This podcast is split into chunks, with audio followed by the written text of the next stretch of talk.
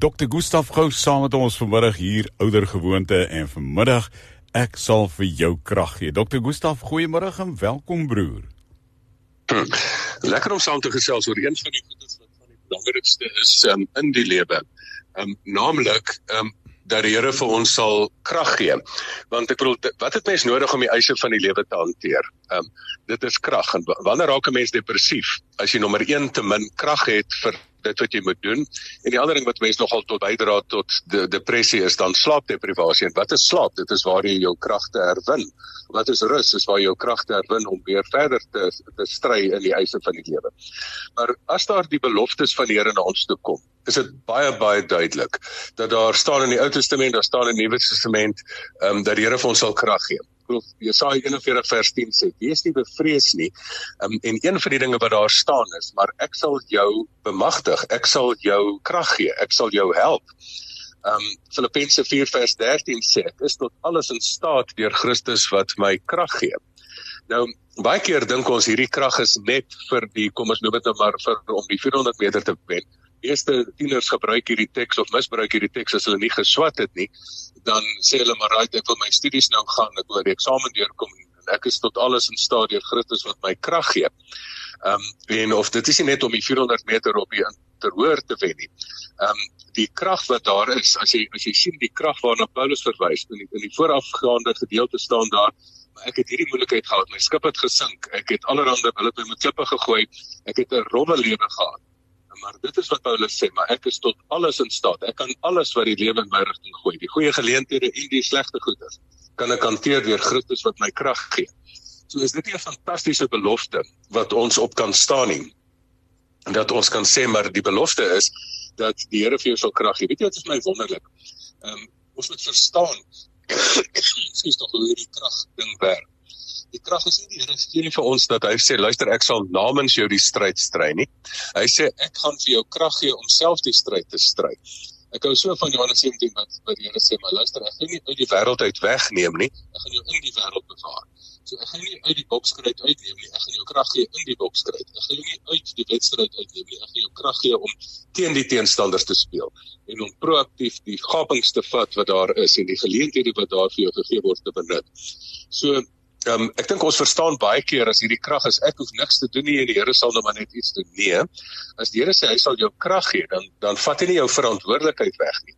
Hy sê maar luister, ek sal vir jou krag gee en jou verantwoordelikheid is om jou spiere te bou. Iemand het eendag grappenderwys gesê, ehm um, sê Here gee vir my krag. En ehm um, toe val daar uit die hemel uit so 'n vierkantige papiertjie uit toe dit op die grond lag, toe was dit 'n uh, gimnasium Virgin Active of Planet Fitness lidmaatskapkaartjie. Jy sê, "Oké, okay, as jy wil krag hê, gaan oefen jou spiere." Hier is die geleentheid ek het vir die geleentheid gee om jou jou spiere te oefen. So baie keer dan wil ons krag hê. Dan dan sê ons dat maar maar nee, die Here moet nou maar alles vir my doen. Hy sê nee nee nee, ek gaan jou help om spiere te bou.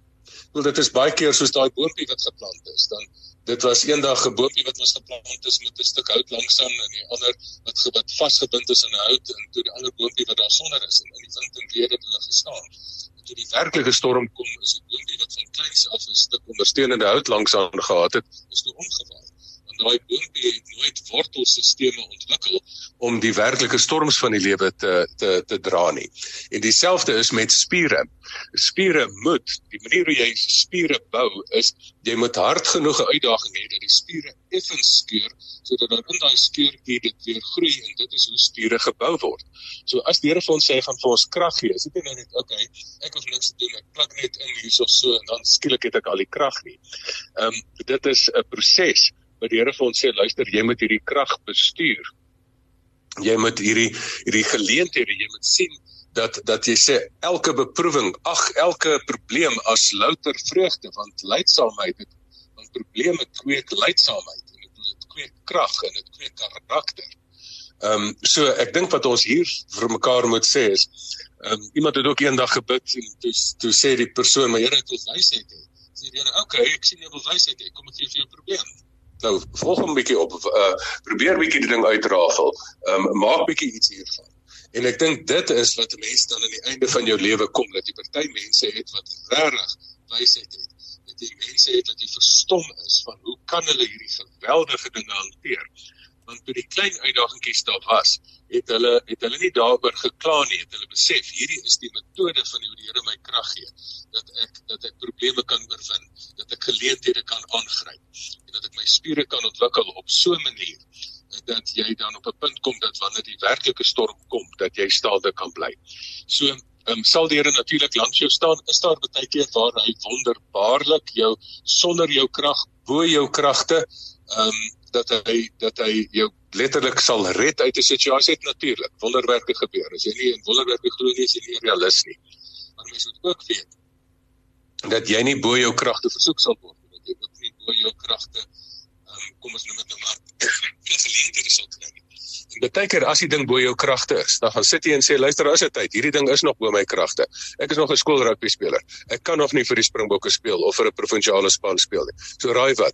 Kom ek bemeester nou hierdie vlak van die lewe, dan word ek dalk bevorder na die volgende vlak toe.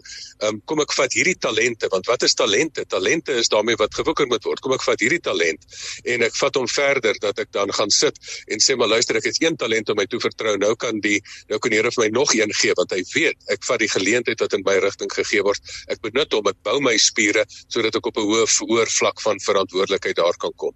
So waarmee kan ons waarvan kan ons verseker wees dat die Here vir jou krag sal gee? Hy sal vir jou krag gee wat soos in Jesaja 41 staan dat hy jou sal dat hy jou sal um, bemagtig um, en dat soos in Filippense 4 vers 13 staan dat hy dat jy tot alles in staat is deur Christus wat vir jou krag gee om die slegte te hanteer en die goeie te hanteer. So hoe werk die krag? Nie dat die Here ons ontmagtig deur maar net sy krag deur ons te laat vloei nie. Hy bemagtig ons deur sy krag vir ons te gee om op 'n klein manier ons spiere te bou sodat ons dit later kan gebruik. En as ons later besef dat die wêreld is groter as ons krag, dan weet ons die Here wat almagtig is, um, staan langs ons. En ek hoef nie alles in my eie krag te doen nie. Um, maar ek kan my verantwoordelikheid hier nakom met die krag wat hy vir my gegee het. En die Here sal dit wat op die groot vlak 10 maal groter as is, 100 000 maal groter as ons is, kan ons in sy hande toe vertrou, want dit is waar hy dan wonderwerke laat gebeur. Dr. Gustaf Gous, baie dankie. Groete en seën vir jou.